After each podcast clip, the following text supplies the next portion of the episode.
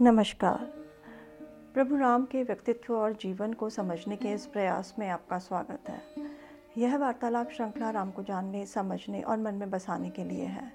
इसमें मैं योगी तपन, अपने मार्गदर्शक एवं गुरु अनिल चावला जी के सम्मुख को जिज्ञासाएँ प्रकट करती हूँ और वे समाधान करते हैं। आइए इस वार्तालाप का आनंद लें। अनिल जी बहुत बहुत स्वागत है आपका। नमस्कार।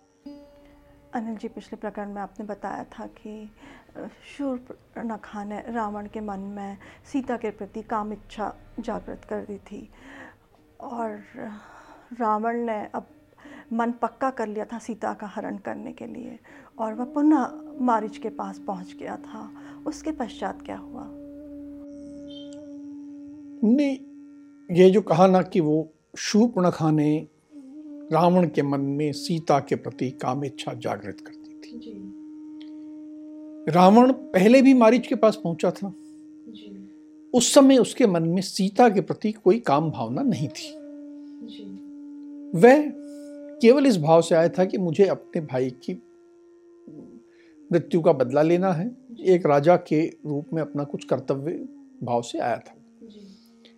इसलिए जब मारीच ने समझदारी की बात करी गुण दोष के आधार पे शक्ति के आधार पे सब बातें समझाई उसको समझ में आ गई थी। लेकिन अब जब वो आया तो वे काम के वशीभूत था। जब कोई व्यक्ति काम के वशीभूत होता है तो अंधा हो जाता है। उसे सही गलत नहीं दिखता। उसके मन से लज्जा समाप्त हो जाती है। वो गुण दोष के आधार पर निर्णय नहीं कर पाता। समझदारी की बात करने वाला उसे अपना शत्रु महसूस होता है। इसीलिए मैंने पहले भी कहा था, वाल्मीकि रामायण का एक बहुत मुख्य जो शिक्षा है, वो ये है कि धर्म अर्थ काम में सबसे ऊपर प्राथमिकता धर्म को, फिर अर्थ को, और इन दोनों के नियंत्रण में काम रहे। लेकिन अब जब राम के के बारे में सुनने के बाद, सब सुनने के बाद रावण आया है तो उसने सबसे ऊपर रख दिया काम को, और वो अंधा हो चुका है। अब समझदारी की बात समझ में नहीं आती। वो आता है मारीच के पास। मारीच देखता रहे मेरे महाराज मेरे राजा पुनः चले आ रहे हैं। स्वागत करता है बैठाता है बोलता है भाई क्या हो गया? हम्म, अब इतनी जल्दी पुनः कैसे चले आए? सब लंका में ठीक ठाक है सब कुछ गड़बड़ तो नहीं है? तो रावण ने बड़ा दुखी समूह बनाया बोले अरे क्या बताऊँ मैं? बहुत दुखी हूँ। तुम जानते हो कि जनस्थान जो यहाँ था, यहाँ से थोड़ी ही दूरी पे, वहाँ इतने राक्षस रहते थे, मेरी आज्ञा से मेरे संरक्षण में रहते थे। और उस पूरे को उजाड़ दिया है। और ये, मेरे भाई खर को भी मार दिया, मेरे भाई दूषण को भी मार दिया, इतना बहादुर मेरा सेनापति था त्रिशिरा, उसको भी मार दिया, चौदह हज़ार सैनिक मार दिए। राम बड़ा दुष्ट है। बड़ा दुष्ट है। ये लोग तो जंगल में ऐसे ही जा रहे थे। अचानक सामने राम आया कुछ बात भी नहीं की राम ने। देखिए कैसे बात को पलट रहा है। कि दोष किसका है? राम का है। ये लोग तो अपना जंगल में ऐसे घूमने निकले थे। सब अपना अस्त्र शस्त्र लेके बिल्कुल निर्दोष। और राम आया उसने एक चेतावनी भी नहीं दी। और बस धनुष चलाना शुरू किया इनको। जब तक कुछ समझ में आता सबको मार दिया। अरे मौका तो देता युद्ध के लिए तैयार होने का। स्थिति बिल्कुल उल्टी थी। लेकिन राम ऐसा कह रहा है। अरे राम तो निहायत मूर्ख आदमी है क्रूर आदमी है। उसके पिता ने उसकी हरकतों के कारण उसको घर से निकाल दिया। धर्म से उसका कोई लेना देना नहीं है। क्षत्रिय कुल में कलंक है। वह तो उसने धर्म को पूरी तरह त्याग दिया है। उसकी तो मृत्यु सामने आ चुकी है। वो तो समस्त प्राणियों के अहित करने में ही लगा रहता है। वो तो कुछ ठीक करना जानता ही नहीं है, महादुष्ट है। उसने देखो, बिना किसी बैर के, बिना कोई लेना देना नहीं हमें, हमारे परिवार को उससे क्या लेना देना? और बिना बात के बस मेरी बहन के नाक को क्रू बना दिया, मेरी बहन के नाक कान काट दिए। कितना दुष्ट प्राणी है। उस दुष्ट प्राणी से मुझे बदला लेना पड़ेगा। और तुम जानते हो कि मैं जो भी इतना घूमता रहता हूँ, शक्तिशाली बन के वो तुम जैसे। महान सहायकों के बल पे ही तो करता हूँ। तुम ही तो मेरी शक्ति हो। तुम जैसा वीर तो दुनिया में कोई नहीं है। तुम जैसा मायावी भी कोई नहीं है। और अब मैं तुम्हारे पास मदद के लिए आया तुम्हें मना नहीं करना है, तुम्हें मेरी मदद करनी है। देखो, मैं तो तुम्हारे पास मदद मांगने आया हूँ। बस, मैंने योजना बनाई है कि अब मुझे सीता का हरण करना पड़ेगा। और मैं जब सीता का हरण करूँगा, उसके बाद जब राम दुख में अधमरे हो जाएँगे, उनका सब उत्साह खत्म हो जाएगा, लड़ने की क्षमता समाप्त हो जाएगी, फिर मैं उनको समाप्त कर दूँगा। मेरी योजना बहुत सरल है, तुम्हें ज़्यादा कुछ नहीं करना। तुम बहुत मायावी हो, बहुत कुछ करना जानते हो। तुम्हें एक स्वर्ण मृग बनना है, जिसके ऊपर जो बूंदें होती हैं, जो चितकबरापन होता है, वो चांदी का हो। ऐसा दिखे कि स्वर्ण मृग पे चांदी की बूंदे हैं। ऐसा एक खूबसूरत मृग बन के जाना है। और वहाँ सीता तुम्हें देख के लालायित हो जाएगी, मोहित हो जाएगी, राम को कहेगी कि लेके आओ।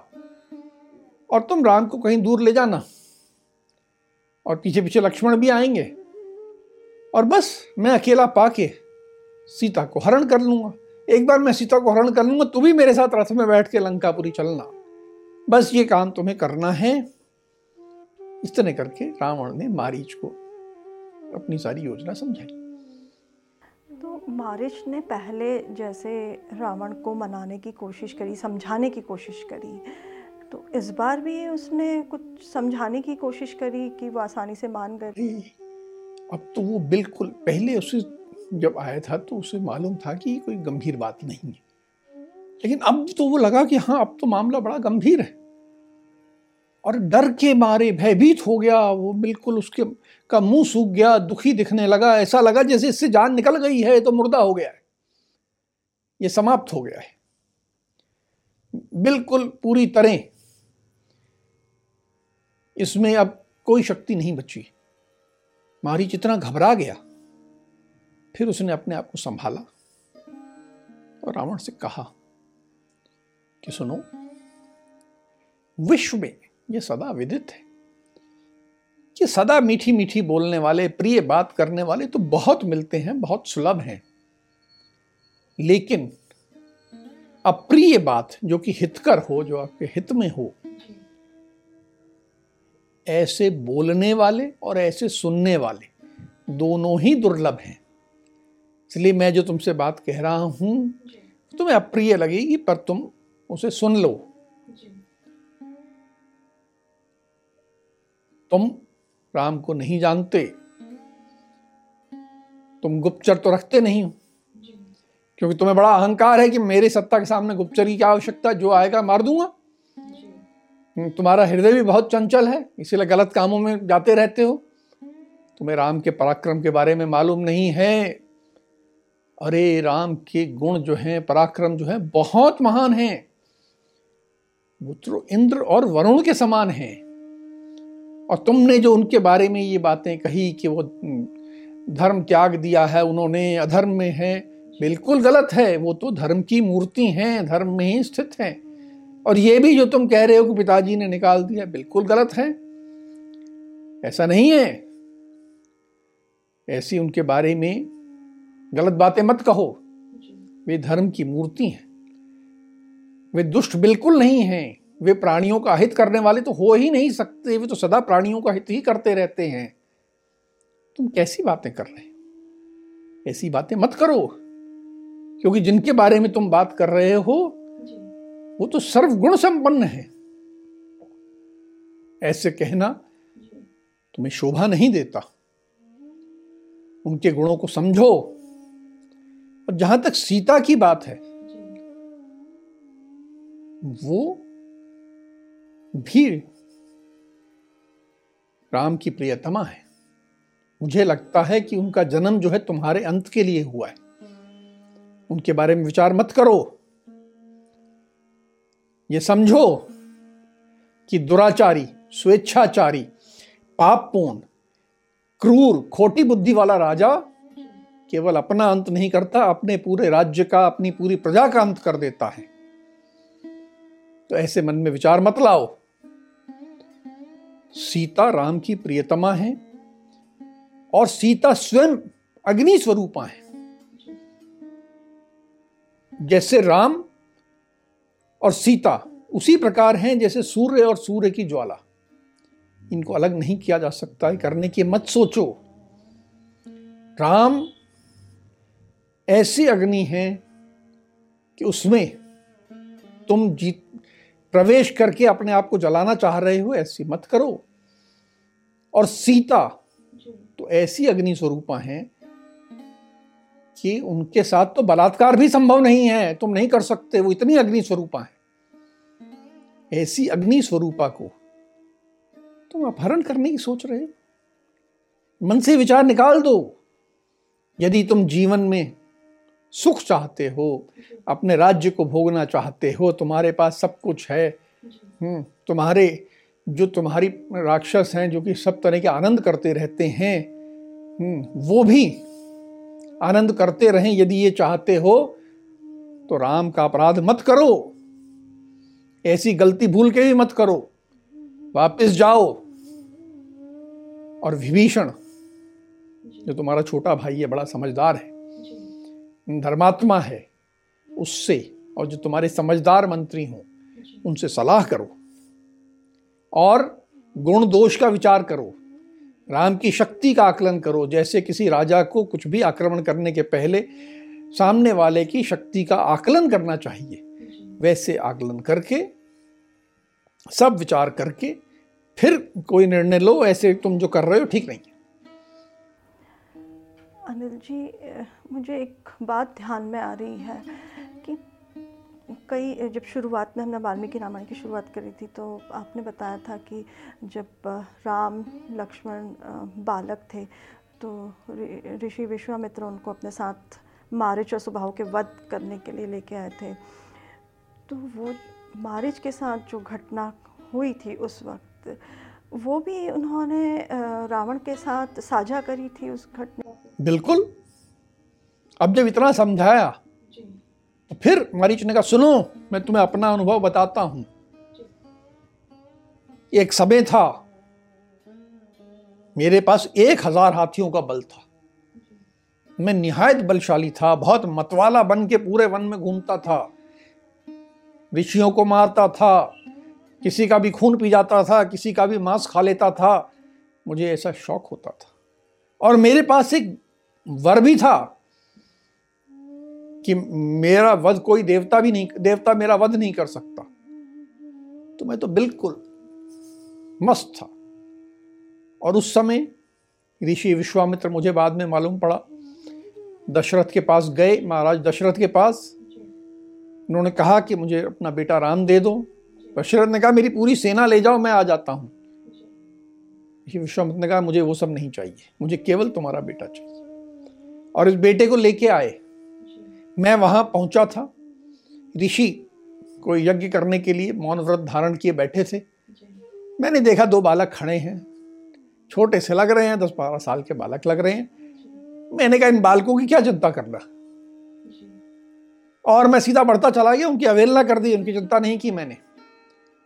और राम ने ऐसा बाण मारा कि मैं तो दूर, सैकड़ों मील दूर जाके समुद्र में जाके गिरा। और मेरे साथ जितने राक्षस गए थे, मेरी पूरी टोली नष्ट हो गई, एक भी नहीं बचा। उसके बाद किसी तरह मुझे होश आया और फिर मैं लंकापुरी आया।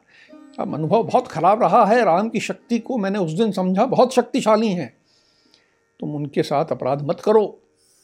और तुम जो अपराध कर रहे हो तो बहुत ही निम्न कोटि का है। पराई स्त्री का संसर्ग सबसे बड़ा पाप होता है। तुम्हारे पास, तुम्हारे महल में हज़ारों स्त्रियाँ हैं तुम्हारी। उनमें जाओ, अपना मन लगाओ। ये सीता का विचार मन से छोड़ दो। इस तरह करके ने पुरानी घटना भी बताई। और रावण को उससे मन हटाने का भी प्रयास किया। अनिल जी ऐसा प्रतीत होता है कि महर्षि आश्रम में जो घटना हुई उसके बाद मारिच ने अपने आप को बदल दिया। वो बहुत घटना ने प्रभाव डाला मारिच पर। प्रभाव तो डाला पर उसके बाद वो सुधरा नहीं। अच्छा। एक बार और उसका राम से सामना हुआ और वो घटना भी इस बार उसने रावण को बताई। हमने सुना कि था कि राम जो है लगभग 10-11 वर्ष तक विभिन्न आश्रमों में घूमते रहे। और उस काल में क्या किया उसका हमें ज़्यादा कोई हमने वर्णन चर्चा में भी नहीं आया और वाल्मीकि रामायण में भी नहीं है। लेकिन अब मारीच ने बताया। कहा कि वो हुआ मैं दूर फेंका गया उसके बाद फिर मैं धीरे धीरे अपना ठीक हुआ। और फिर मैं अपने पुराने रास्ते पे आ गया।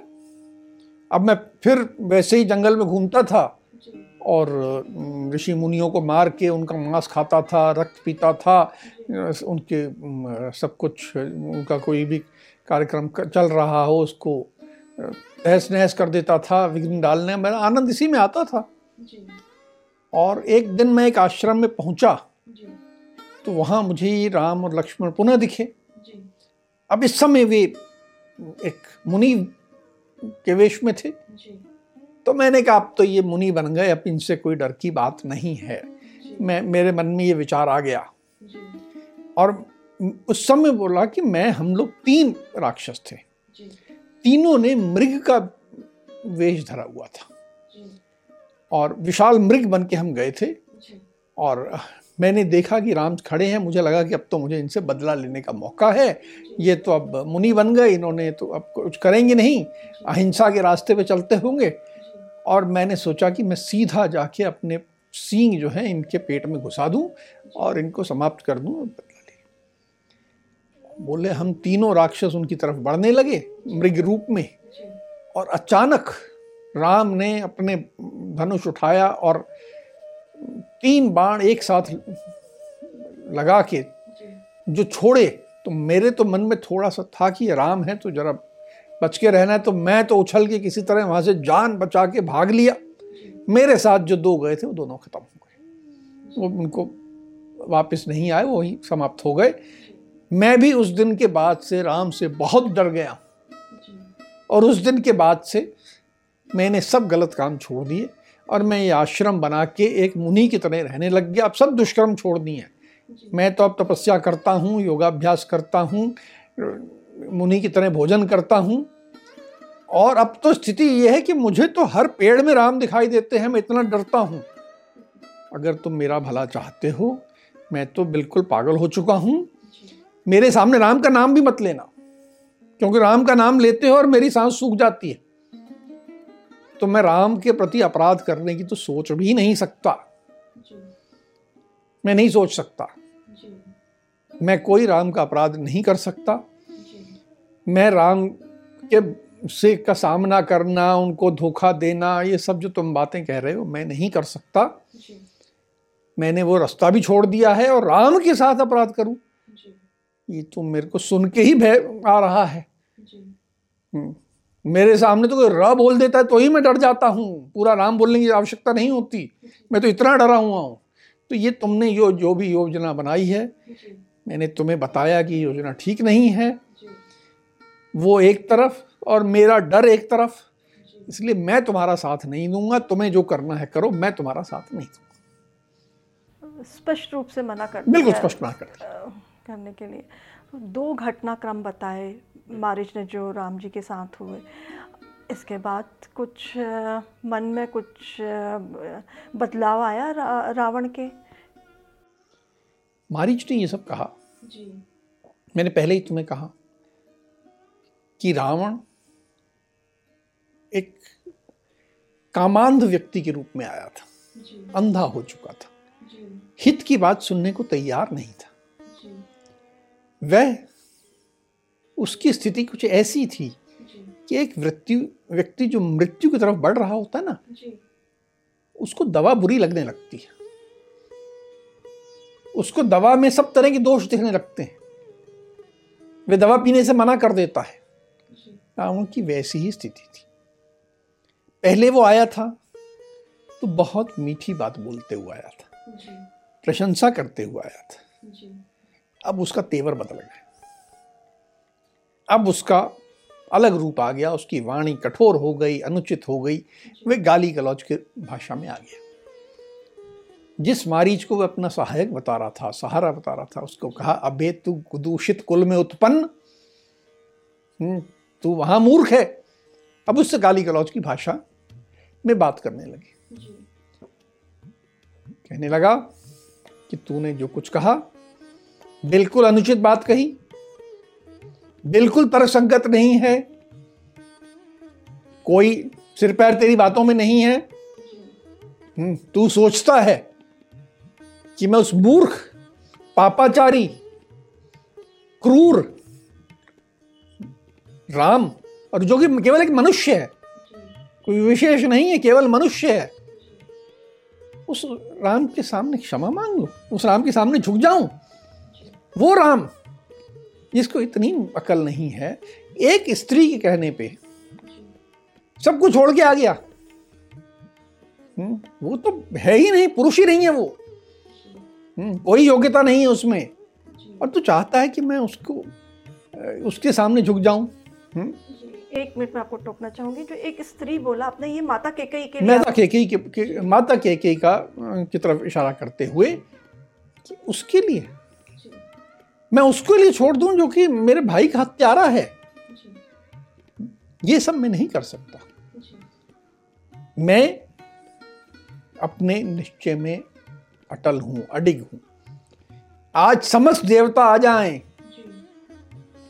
और समस्त असुर भी आ जाएँ। सब एक साथ खड़े हो जाएँ और मुझे कहें तो भी मैं नहीं मानूँगा। मेरा जो इरादा है वो विचलित नहीं होगा। मैं वही करूँगा। और सुनो तुम ये सब मेरे को क्यों सलाह दे रहे मैंने तुमसे पूछा क्या? मैंने तुमसे पूछा कि ये करना चाहिए कि नहीं करना चाहिए? मैंने क्या तुमसे पूछा कि ये कार्य कैसे करूँ? या ये कार्य करना उचित है या अनुचित है? तुम इतनी अकल नहीं है।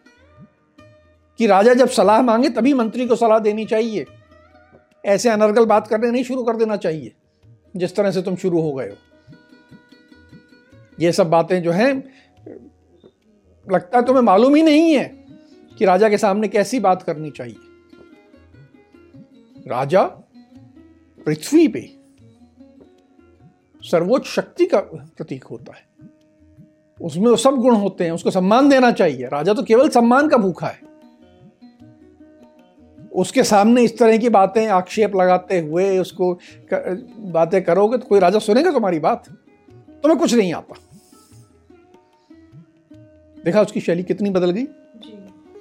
हम्म। कहा राजा के सामने अगर मत व्यक्त भी करना हो तो हाथ जोड़ के पूरे विनयपूर्ण ढंग से। अनुनय विनय से ही बात करनी चाहिए। और वही बात करनी चाहिए जो राजा को प्रिय लगे। ऐसी बात नहीं करनी चाहिए जो राजा को प्रिय नहीं लगे।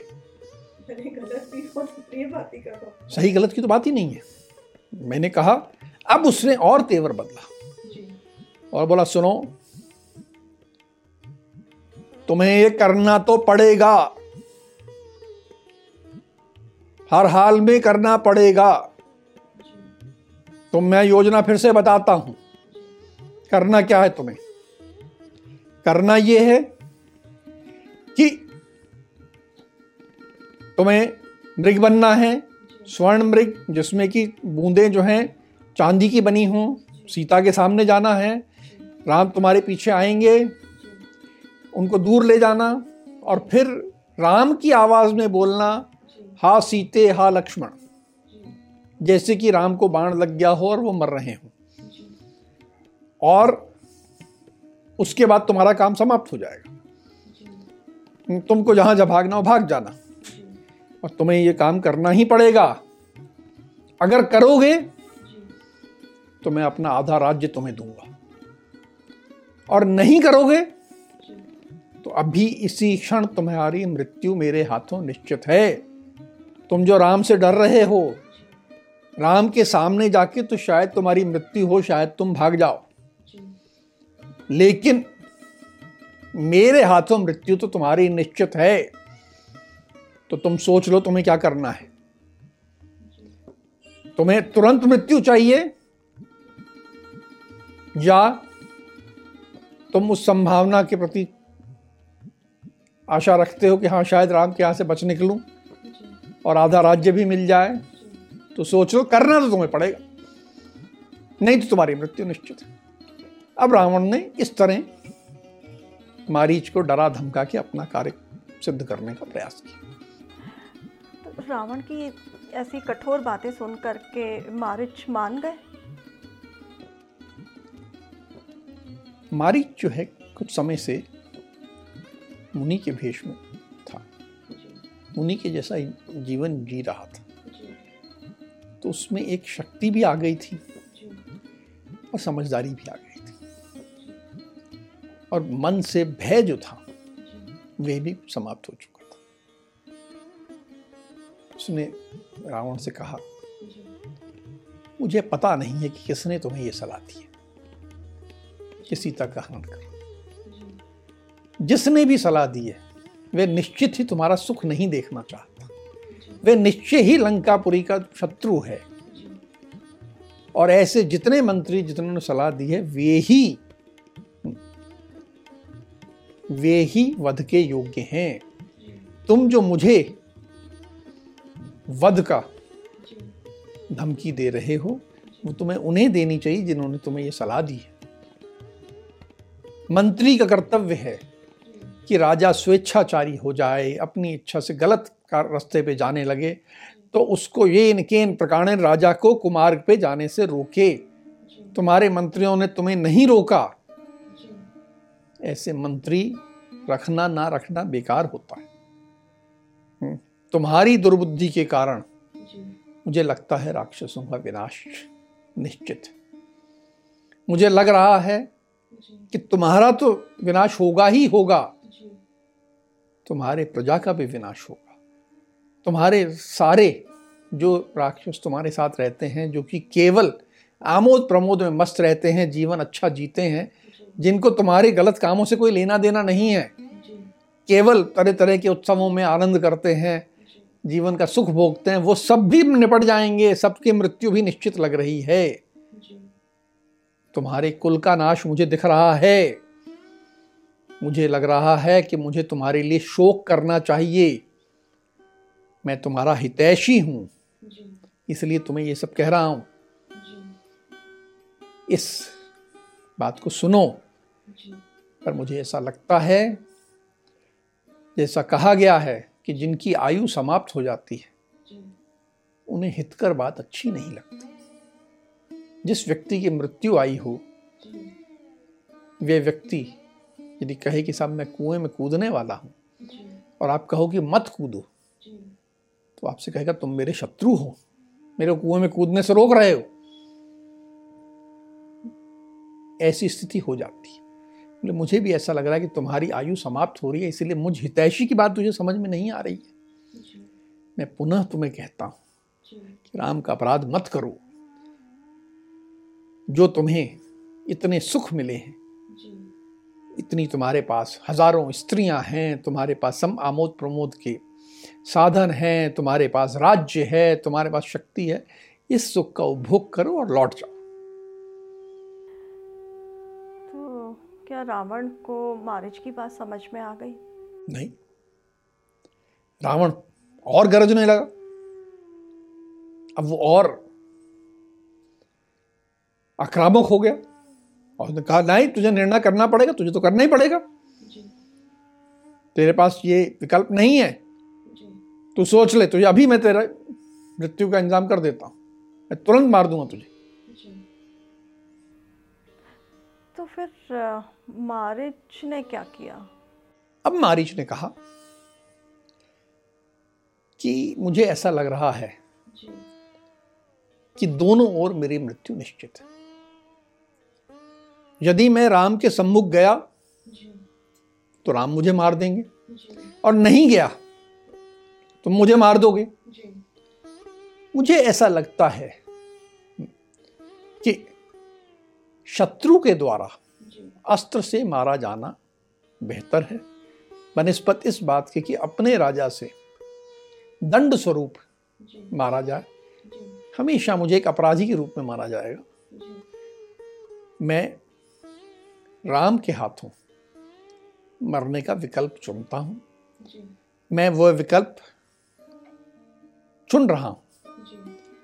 लेकिन मैं तुम्हें पुनः कह रहा हूँ कि यदि तुमने, मैंने तुम्हारी बात मान रहा हूँ, मैं जा रहा हूँ, लेकिन फिर भी कह रहा हूँ कि यदि तुमने सीता का अपहरण किया तो तुम्हारा, तुम्हारे कुल का, लंकापुरी का और समस्त राक्षसों का विनाश निश्चित है। इस विषय में कोई संदेह मत रखो, तुम्हारा विनाश निश्चित होने ही वाला है। फिर भी क्योंकि मैं राम के हाथों मरना चाहता हूँ, तुम्हारे हाथों नहीं मरना चाहता तो इसलिए तुम्हारी बात मान जी अनु जी, यहाँ पे एक महत्वपूर्ण बात जो उभर करके आती है कि जो प्रबंधन करने वाला व्यक्ति है, वो उसके कारण एक, चाहे राज्य कहें या अगर हम कंपनी कहें वो उस व्यक्ति के निर्णय के कारण वो या तो वो बहुत तरक्की करती है या फिर वो विनाश की तरफ़ लेके जाती है। तो रावण जो था वो अपने राज्य को विनाश की तरफ़ लेके जा रहा था। देखिए इसमें एक बात और उभर के आती है। जी। तुमने बिल्कुल ठीक कहा कि जो राजा है जो कंट्रोलिंग पोजीशन पे है जो सर्वोच्च पद पे बैठता है वो जिस दिशा की ओर बढ़े उससे उसके नीचे का संगठन है। चाहे वो पॉलिटिकल पार्टी हो चाहे वो देश हो चाहे वो कंपनी हो कोई बिज़नेस हो कुछ भी हो इवन परिवार हो यहाँ तक कि परिवार हो परिवार में भी यही होता है। सर्वोच्च व्यक्ति यदि स्वेच्छाचारी हो जाए अपनी मन की ही चलेगी मेरी। अपने साथ वाले जो। उसके सहयोगी हैं उसके नीचे काम करने वाले हैं उन्हीं में शुभ चिंतक होते हैं। उनकी सलाह को वो नहीं सुनता और कहता है तुम्हें मेरा आदेश मानना है मैं कुछ नहीं सुनना चाहता। जिस संगठन में ये शैली आ जाए अधिनायकवादी कहते हैं इसे या ऑटोक्रेटिक कहते हैं या डिक्टेटोरियल स्टाइल कहते हैं तानाशाह। कह लीजिए आप ये किसी में भी आ सकते परिवार में भी हो सकते कंपनी में भी हो सकते देश में भी हो सकते पॉलिटिकल पार्टी में भी हो सकते राजनीतिक दल में भी हो सकते। जिसमें भी आएगी जहाँ पर कि सलाह करना दूसरों की सलाह को ठीक उस पर विचार किया जाना उसको तवज्जो दिया जाना ये समाप्त हो जाता है और एक व्यक्ति ही अपने आप को सर्वोच्च मानने लगता है तो वह फिर विनाश की ओर बढ़ने का मार्ग खुल जाता है। जी एक और बात मुझे याद आ रही है कि ये रावण तो तानाशाह थे किंतु जब राम जी ये दंड कारण वन में आए और वहाँ पे उन्हें विराज राक्षस का सामना किया। जब वो मर रहा था तो उसने एक सलाह दी थी राम जी को मानने के लिए। और राम जी ने उसकी भी सलाह को उचित माना और पालन किया। बार हम ये देखेंगे कि राम आगे वाले प्रकरणों में राम हमेशा अगर उचित सलाह कहीं से भी आई है कितना भी छोटा व्यक्ति है किस पद पे है उस बात से मतलब नहीं। हर एक की बात सुनना और तदानुसार कार्य करना राम की सफलता के पीछे उनकी जो ये मैनेजमेंट स्किल्स कहें या प्रबंधन क्षमता कहें उसका बहुत बड़ा हाथ है। और रावण के विनाश के पीछे उसकी इस अधिनायकवादी सोच का भी बहुत बड़ा हाथ है। ये सब प्रेरणादायक है बहुत। जी अब हम आज की चर्चा को यहीं विराम देते हैं। अगली कड़ी में राम के जीवन से जुड़े कुछ अनछुए पहलुओं के साथ हम दोनों फिर उपस्थित होंगे। राम राम। राम राम।